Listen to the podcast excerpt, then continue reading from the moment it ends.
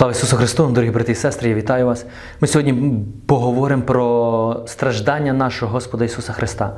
Чому Ісус страждав іменно так? Чи не міг Ісус померти за нас якось інакше? Чому Ісусу довелося йти на саму страшну смерть, яка була на тодішній час?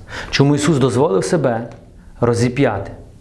Щоб відповісти на це питання, ми мусимо зрозуміти, для чого прийшов Ісус. А щоб зрозуміти, для чого прийшов Ісус, то мусимо вернутися на початок і зрозуміти, що сталося ще в раю, що змусило прийти Ісуса на цю землю і постраждати саме так. Може, ви знаєте, дехто з вас, а може хтось не знає, в нас вже є готові реколекції, називаються «Євангелія царства», перша частина, де в цих реколекціях ми розповідаємо від сотворення духовного світу, сотворення фізичного світу, створення людини і падіння людини, причини падіння людини. І там ми більш детально розповідаємо про те, що сталося в раю і що спричинило прихід Ісуса Христа. Ви можете подивитися. Сьогодні ми коротко згадаємо про це, але сьогодні більш зосередимось на стражданнях Ісуса Христа. Що сталося в раю? В раю, коли Бог створив Адама і Єву, Бог дав одну заповідь. Заповідь – це було попередження. Бог настільки любить кожного з нас і наскільки любить Адама і Єву, що дає попередження і каже: не їжте з цього дерева пізнання добра і зла, бо того самого дня, коли ви з'їжте, ви помрете. Адам і Єва не послухали Бога. І ми знаємо, що змій підступом підманув Єву, тобто посіяв сумнів. Все, що зробив змій, це посіяв сумнів Адамові і Єві, що Бог не так сильно любить, як їх, як їм здається. Тактика ворога, ми з вами говорили завжди на слово «так», Боже, сказати слово «ні». І Адам і Єва повірили змію і згрішили. Тобто перейшли межу дозволену. Гріх – це перейти межу, тобто беззаконня. І прийшло прокляття. Господь сказав, що прийде прокляття, тобто смерть. Коли людина згрішить, прийде смерть. І смерть прийшла. Але ми знаємо, що Адам і Єва не померли фізично. Смерть прийшла духовно. В чому суть духовної смерті?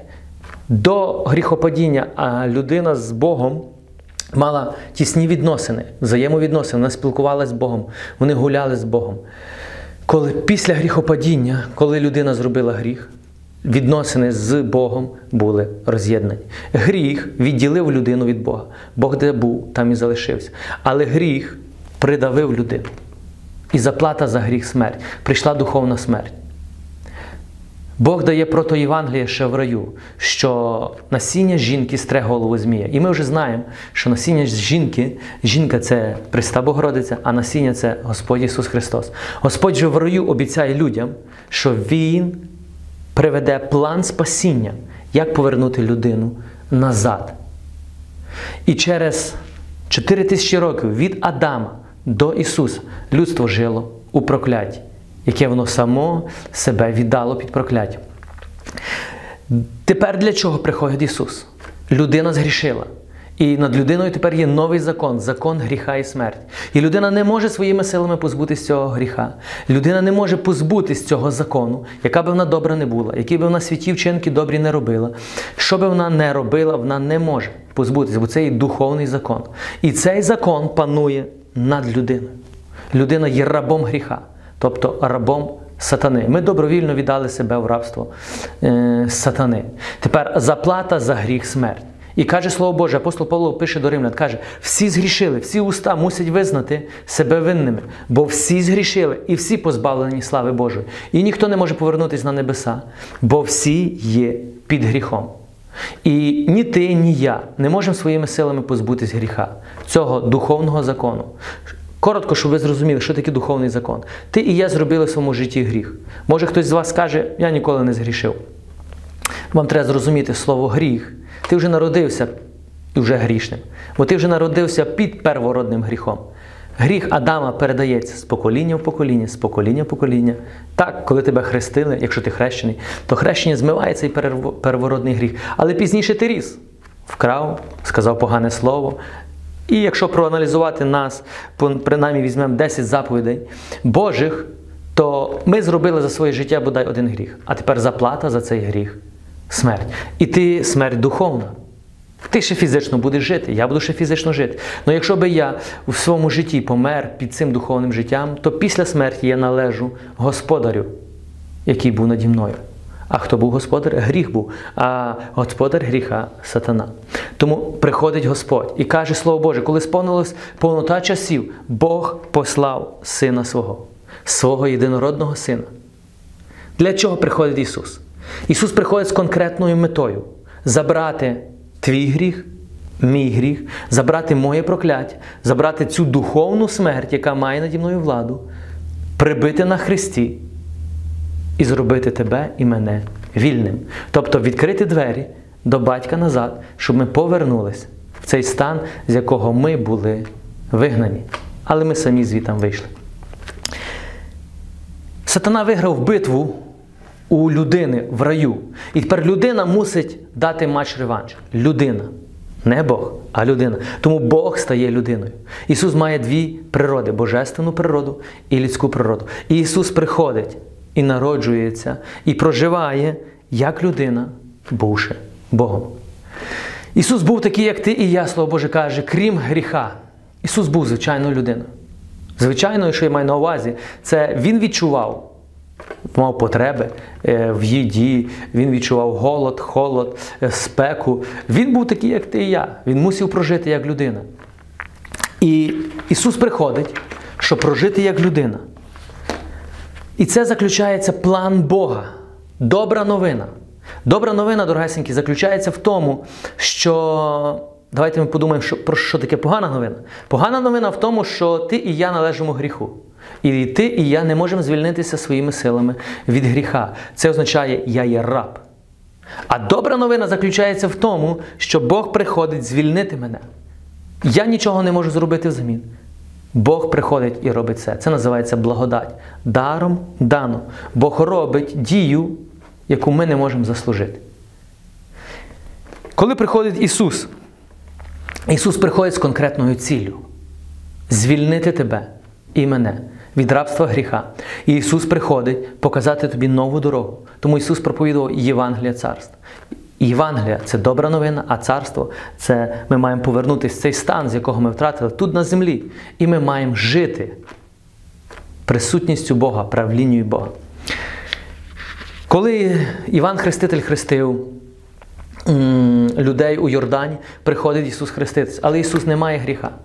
Люди приходили хреститись, віддавали гріхи, і вода омивала їх. Але Ісус не має гріха. Коли Ісус приходить у Йордан, Він бере всі гріхи світу. Твої гріхи і мої гріхи. На себе. Ти мусиш зрозуміти одну річ. Ти згрішив. Не Ісус згрішив. Ти згрішив. І ти маєш заплатити ціну, а заплата за гріх смерть. Але Бог приходить платити ціну за тебе. І Бог приходить платити ціну за мене. Це неймовірна любов Божа до кожного з нас.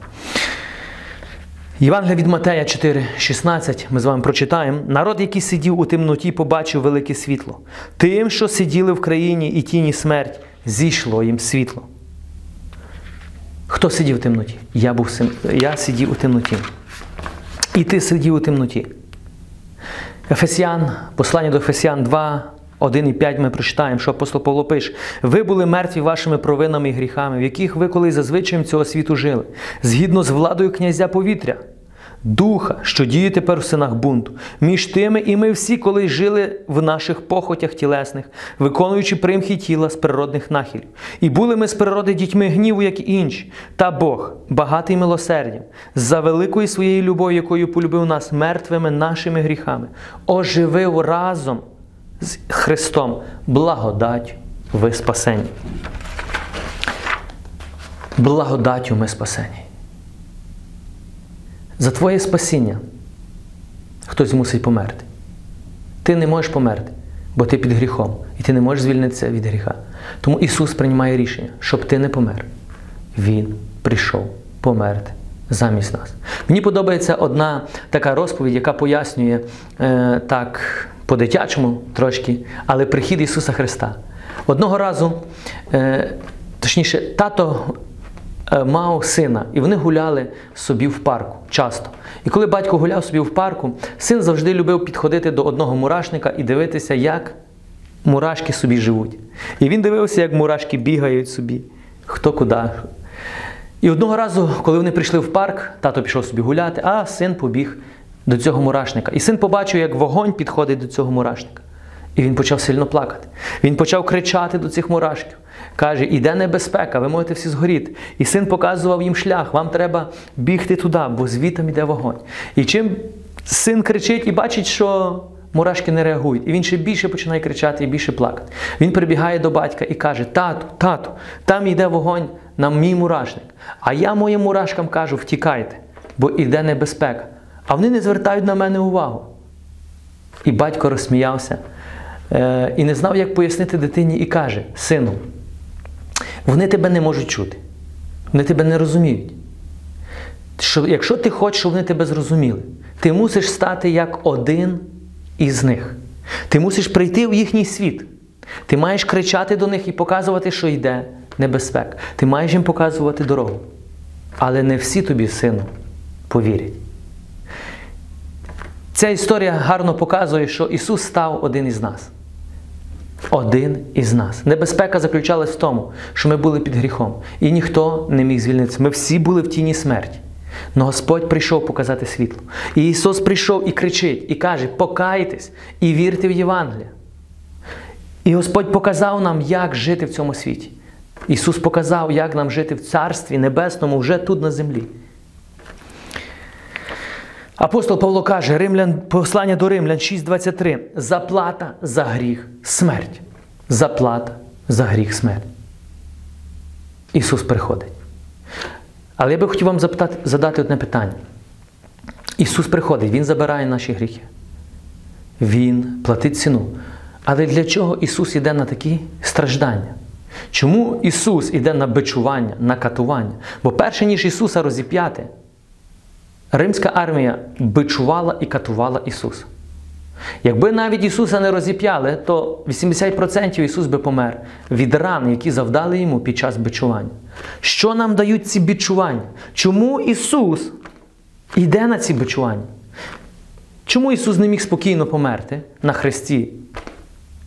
Ісус, пам'ятаєте, Він добровільно йде на цей хрест. Каже Ісус, я йду на цю смерть. Я вибрав йти на цю смерть. Ніхто мене не примушує на неї йти. Це мій вибір. Ісус знає, чому Він йде. І якщо ви згадаєте, коли Ісус молився в Гециманському саді, і Йому, як людині, було важко вибрати цей крок. І Він, як людина, молиться. Каже, Господи, якщо можливо, нехай мене ця чаша. А пізніше Він каже, Отче, але нехай не моя воля, а Твоя воля. Це безмежно глибока молитва, де Ісус показує, що Він прийшов не виконати свою волю. Бо моя воля, як людини, каже, страшно туди йти на муки. Но я прийшов виконати Твою волю, Отче. І Ісус підкоряє свою волі, волі Отця, і йде заради Тебе, і заради мене на ці муки і на ці страждання.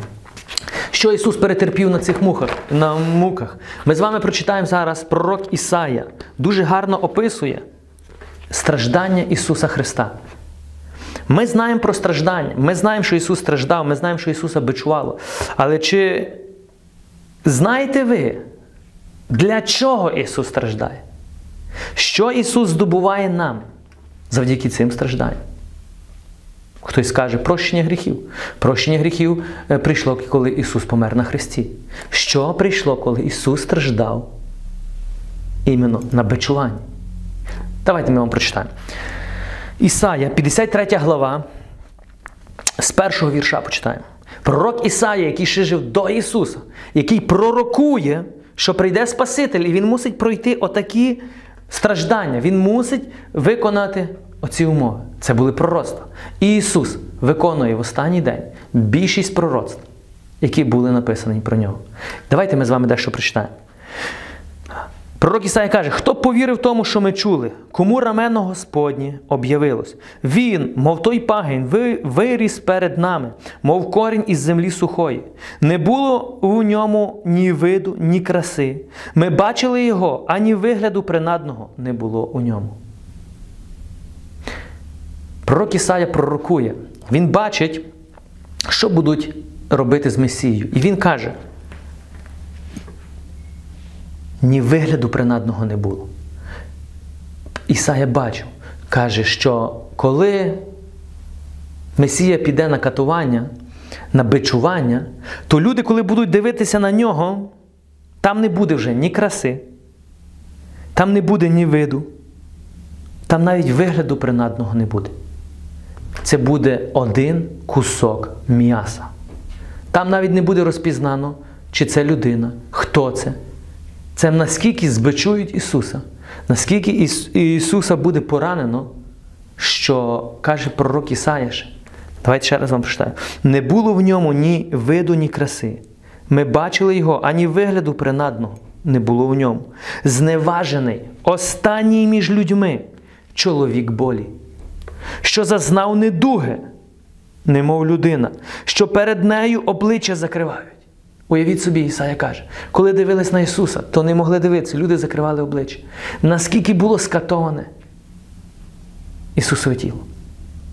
Якщо хтось з вас ще не дивився фільм, який називається «Страсті Христові», де режисером є Мел Гібсон, це режисер, який максимально хотів показати, через що пройшов Ісус Христос, через які страждання. Не всі люди витримують цей фільм. Люди із слабкою психікою не можуть дивитися цей фільм. Чому? Апостол пророк Ісая говорить, тоді люди не могли дивитись на це знущання. Вони навіть не могли повірити, що римська армія може таке з Ісусом зробити. І я вірю, що Мел Гібсон відобразив найбільш реалістично те, що відбувалося. Але насправді я вірю, що з Ісусом було, певне, ще гірше. Ми його за ніщо вважали, каже Ісая. Далі. Та він, оцю відповідь, ми бачимо тільки страждання. Ми бачимо, через що Ісус проходить. І нам, як людям, жалко його. Но тут є відповідь. Та він наші недуги взяв на себе. Він ніс на собі наші болі. Це неймовірно. Він це хто? Ісус. Мою недугу. Що таке недуга? Моя хвороба. Моє прокляття. Узяв на себе, каже Ісая. Він поніс наші болі. Це неймовірно. І тут є відповідь, дорогесенькі. Давайте ми прочитаємо далі. Ми ж гадали, що його покарано, що Бог його побив, що Бог його принизив. Він же був поранений за гріхи наші, роздавлений за беззаконня наші. Ти згрішив, і я згрішив. Це мій гріх і моє беззаконня. Но він бере це роздавлення на себе, щоб ти і я не страждав. Кара, що нас спасає, була на ньому. І далі Ісая: ранами його ми вилікувані. Ранами його ми зцілені. Подивіться, які рани завдали римська армія Ісусу. І Ісус сам бере ці рани на себе. З конкретною метою. Щоб ти через ті рани і я получив зцілення. Коли Ісуса бичовано, коли Ісуса катовано, Він думає про тебе. Він думає про мене. Він думає за твою хворобу. Він думає за твої проблеми. Він думає за твої прокляття. Коли Ісус страждає, Він думає за твоє беззаконня. І Він каже, і цей удар я буду терпіти за Івана, за Миколу, а цей за Марійку. А ще за цю хворобу я заберу. І цю хворобу заберу. Ісус забирає на себе. На себе. Тому коли Ісус терпить, Він думає про тебе. А от коли ти бачиш терпіння Ісуса Христа, коли ти ходив на хресну дорогу, чи сьогодні, Страсна п'ятниця, коли ми дивимося на страсті Господа Ісуса Христа, на Його розп'яття, що ти бачиш? Ти бачиш страждання? Ти бачиш біль? Ти бачиш жалість як людина? Так, по-природньому ми це бачимо. Але нам треба дивитися набагато глибше. Нам треба дивитися, як пророк Ісая каже, Він! Для чого Він це робить? Він платить ціну за тебе і за мене. Він забирає хворобу мою і твою. Він забирає гріх твій і мій. Він забирає прокляття. Це неймовірно. Це просто навіть не влізається в мою голову. Це яка любов, яка жертовність. І Він це робить заради мене. А я думав, що його покарано за беззаконня. Та Він наші недуги взяв на себе. Він поніс наші болі. Кара, що нас спасає, була на ньому. І ранами його ми зцілені. Слуга мій, 53 глава, 11 вірш. Після трудів душі своєї він побачить світло і насититься своїм знанням. Слуга мій виправдає багатьох, їхні беззаконня понесе на собі. Дорогесенькі, Ісус йде на такі страшні муки, тому що любить тебе. Тому що любить тебе. Ти маєш побачити в стражданнях Ісуса Христа любов Бога Отця до тебе. Бо Бог так полюбив світ, що Сина Свого Єдинородного дав, щоб кожен, хто повірить в Нього, не загинув, а мав життя вічне. Мав життя вічне. Ісус помирає. Перше, чим померти, Він страждає. За тебе, щоб ти не страждав. Ісус помирає, щоб ти не помер. Ісус смертю смерть подолав. Яку смерть? Духовну смерть. Ми ще будемо говорити про Воскресіння Ісуса Христа. Але я зараз хочу, щоб ми зосередились на ранах.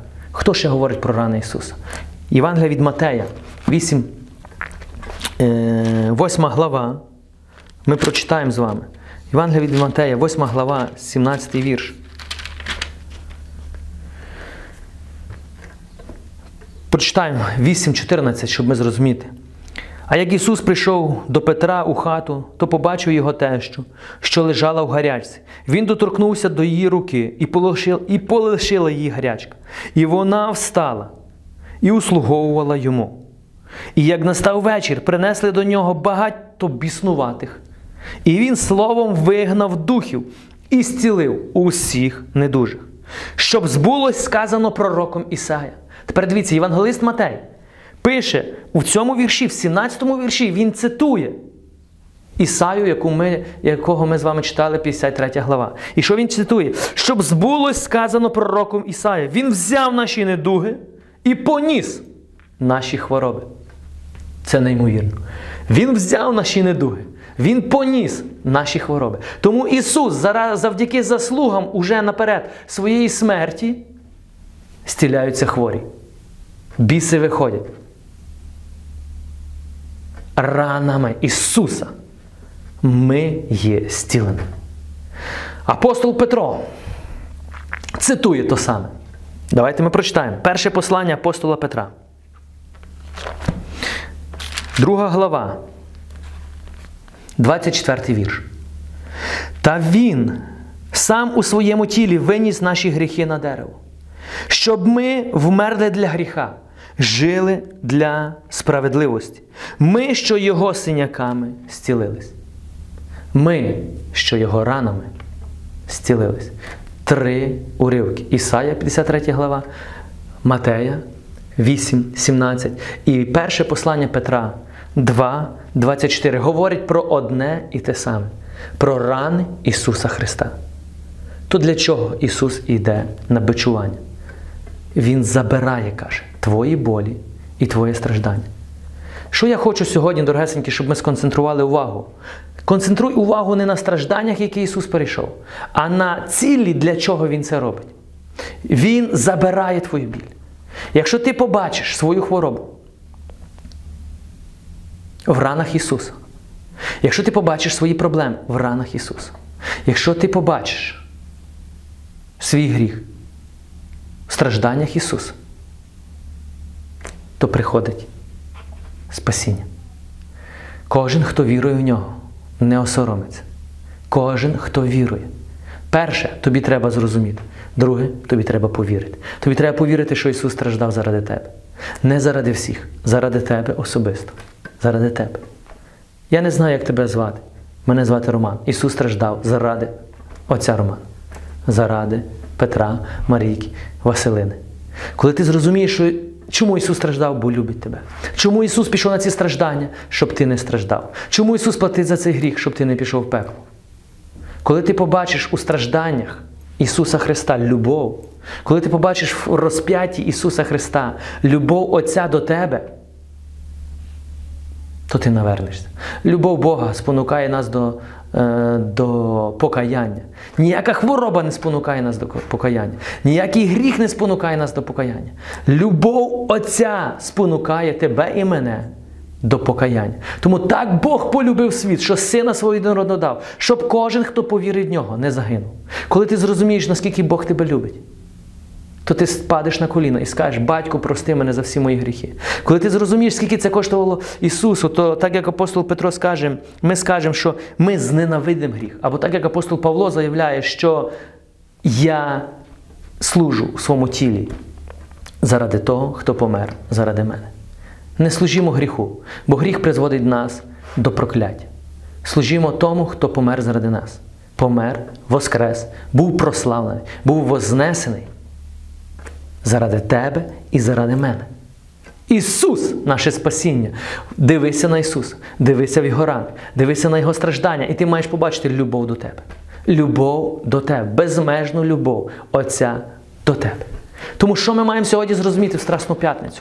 Безмежну любов, пік любові Отця до тебе і до мене. Не пропусти цю любов. Я знаю, що кожен з нас сьогодні є обмежений певними обставинами нашого життя сьогодні. Але ми не можемо бути обмежені в любові Бога до мене. Я не можу бути обмежений у вірі в Господа Ісуса Христа. Я можу прославляти Господа. Я можу вірити. Сьогодні, як ніколи, потрібна віра. Віра в смерть і воскресіння Ісуса Христа. Сьогодні, як ніколи, всі християни мають впасти на коліна і сказати: «Господь, Отець мій Небесний, ми дякуємо Тобі, що Ти нас не залишив і ніколи не залишиш, що Ти послав свого Сина заради мене. Я вірю, я приймаю і я надіюсь, Господи». І ніхто ні віру, ні любов, ні надію не зможе обмежити. Ніхто не зможе наложити карантин на твою віру. Ніхто не зможе наложити карантин на твою надію чи на твою любов до Отця. Але ти можеш сам від неї відмовитися. Або до неї не дойти, або охолонути.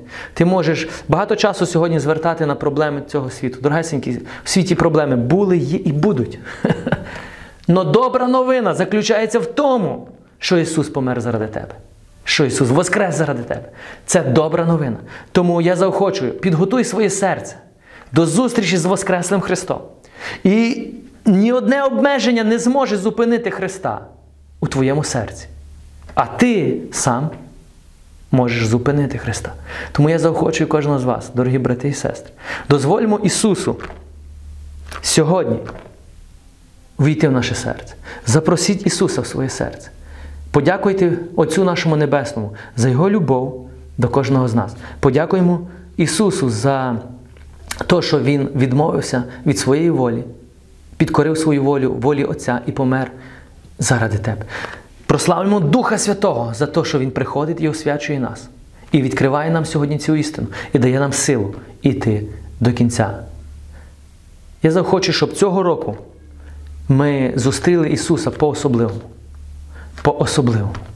А ця особливість має заключатись тут, в твоєму серці. Радість від того, що зробив Ісус заради тебе. Приходить радість, приходить любов і приходить безмежна подяка Творцю нашому. Я заохочую кожного з вас бути вірному Господу нашому Ісусу Христу, бути вірному Євангелію, бути вірному Церкві Святій, бути вірному. А вірність заключається в любові. Дозвольте Божій любові зійти, бо Бог так полюбив світ, що Сина Свого Єдинородного дав. Божа любов, Отця любов заключається в тому, що ви бачите тут. Заключається у Його Сині, смерті і воскресінні заради тебе. Слава Ісусу Христу!